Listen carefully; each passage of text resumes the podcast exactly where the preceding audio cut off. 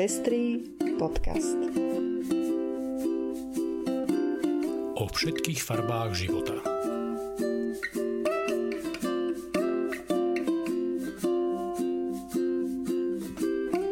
Vítame vás pri 87. vydaní Pestrých správ. Toto sú informácie, ktoré prinášame. Taliansko zrušilo automatické pridelovanie priezviska podľa otca. Nemeckí protestanti sa sporia o vzťahu k ruskej pravoslávnej cirkvi. Španielsko spravilo dôležitý krok v boji proti sexuálnemu násiliu. Nový komisár pre deti obhajuje fyzické tresty detí. V Českej republike sú o krok bližšie k manželstvu pre všetkých. Zemanov odpor proti manželstvu pre všetkých už zákon asi neovplyvní. Ja som Lucia Plaváková. A ja som Ondrej Prostredník. Ďakujeme, že viacerí nás už podporujete a tešíme sa, že vám záleží na šírení osvety v oblasti ľudských práv a ochrany menšín. Ak sa chcete pridať k našim podporovateľom, nájdite si náš profil na patreon.com. Srdečná vďaka a príjemné počúvanie. Talianský súd konečne zrušil automatické pridelovanie priezviska otca dieťaťu. Súd vyhlásil, že doterajšia úprava a prax je znakom nerovnosti rodičov. Odteraz tak dieťa bude môcť získať aj priezvisko matky alebo zdvojené priezvisko. Ak rodičia výslovne nerozhodnú o priezvisku dieťaťa, bude mu automaticky udelené zdvojené priezvisko, nielen priezvisko otca. Vyplýva z rozhodnutia súdu. Nemeckí protestanti sa sporia o vzťahu k ruskej pravoslávnej cirkvi.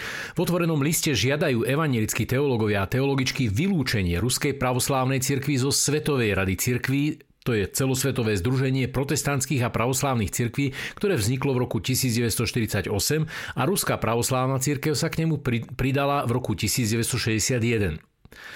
Hlava Ruskej pravoslávnej cirkvi patriarcha Kiril ospravedlňuje útočnú vojnu na Ukrajine a ideologicky tým odôvodňuje neoimperialistickú predstavu akéhosi ruského sveta. Uvádza sa v liste, ktorý napísala evangelická teologička Ellen Überscherová a historička Katarína Kütnerová. Okrem toho žiadajú okamžité zmrazenie vzťahov nemeckej evangelickej cirkvi s moskovským patriarchátom. List adresovali vedeniu evangelickej cirkvi v Nemecku, ktorá bude koncom leta hostiteľom valného zhromaždenia Svetovej rady cirkvi. Biskupka Petra Bos Huberová, poverená pre vzťahy so zahraničím, však túto požiadavku odmietla.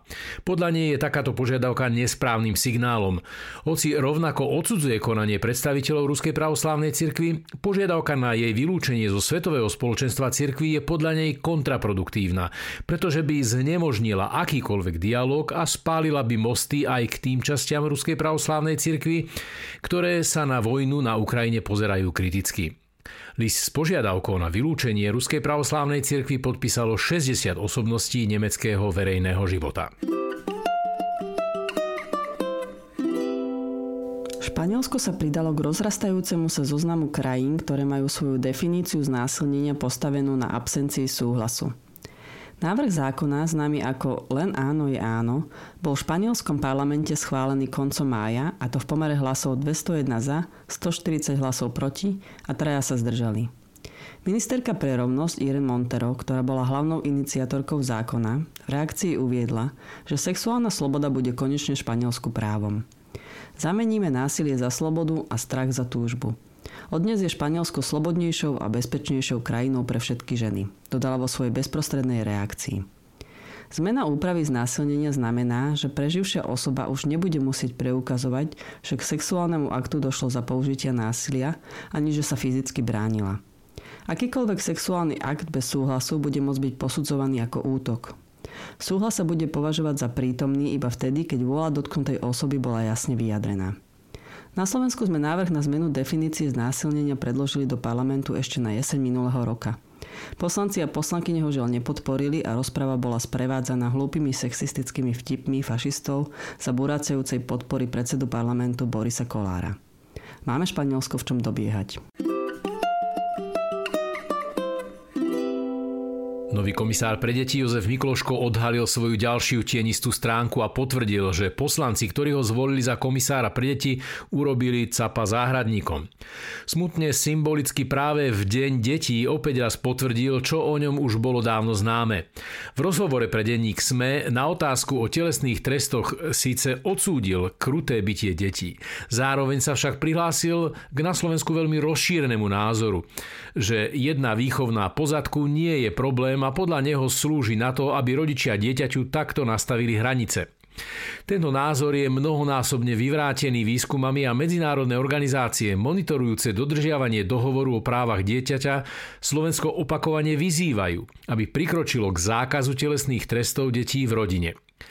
Násilie plodí násilie a je smutné, že lekár a profesor sociálnej práce, ktorý sa teraz stal človekom, ktorý má chrániť deti, hneď na začiatku svojho pôsobenia dáva rodičom licenciu na bytie detí. Netreba zabúdať na to, že svojím postojom je Mikloško úplne v línii konzervatívnych náboženských zoskupení, ktoré už roky aktívne bránia tomu, aby Slovensko plnilo svoje medzinárodné záväzky aj v otázke ochrany detí pred fyzickým násilím v rodinách. Sú to skupiny, ktoré sa v rozpore so všetkými modernými pedagogickými a psychologickými poznatkami odvolávajú na biblické pasáže o práve rodičov trestať deti. Slovensko potrebuje lídrov, ktorí deťom a mladým ľuďom vrátia dôveru v túto spoločnosť. Novozvolený komisár pre deti ním žiaľ nie je. Na rokovanie Českého parlamentu bol opätovne predložený návrh na otvorenie manželstva pre všetky páry. V minulom volebnom období v Českom parlamente rovnaký návrh čelil obštrukciám a návrh stihol prejsť iba cez prvé čítanie. Pevne verím, že tentokrát to pôjde rýchlejšie a návrh bude čoskoro schválený. Držíme palce iniciatíve Sme Fair a všetkým ľuďom v Českej republike, ktorým by schválenie tohto návrhu prinieslo významnú zmenu do života.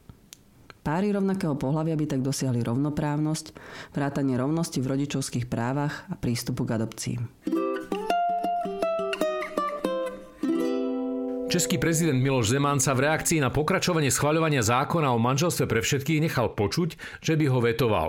Dobrou správou je, že by to pred koncom svojho volebného obdobia aj tak už nestihol. Svoju kritiku formuloval počas minulotýždňovej návštevy maďarskej prezidentky Katalín Novákovej v Prahe. Reagoval na predložený návrh zmeny občianského zákonníka, ktorý má zväzky osôb rovnakého pohľavia umožniť.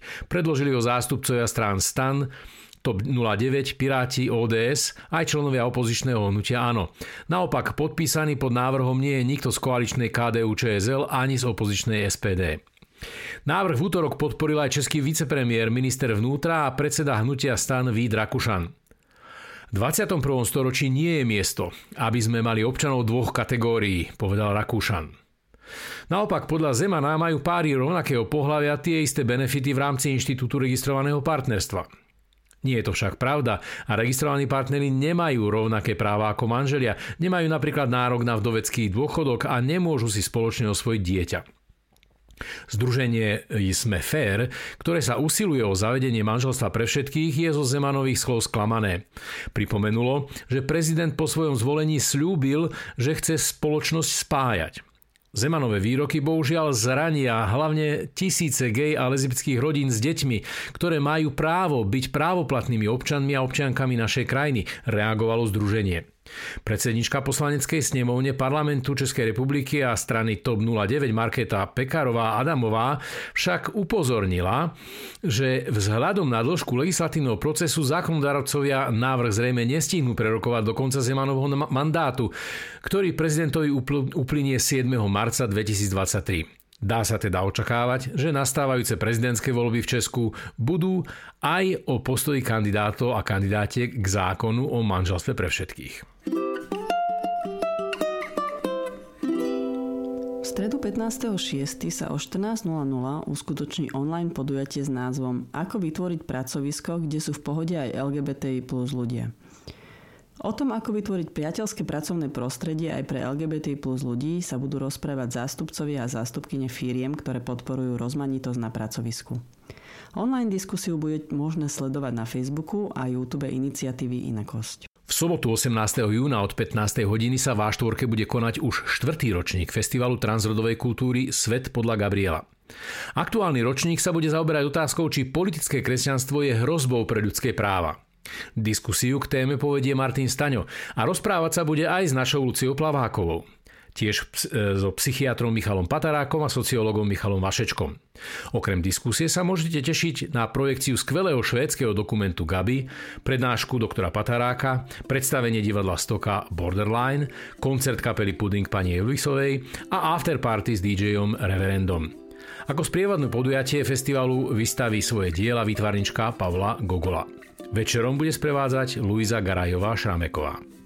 A to je už všetko z dnešného vydania Pestrých správ. Do počutia o týždeň.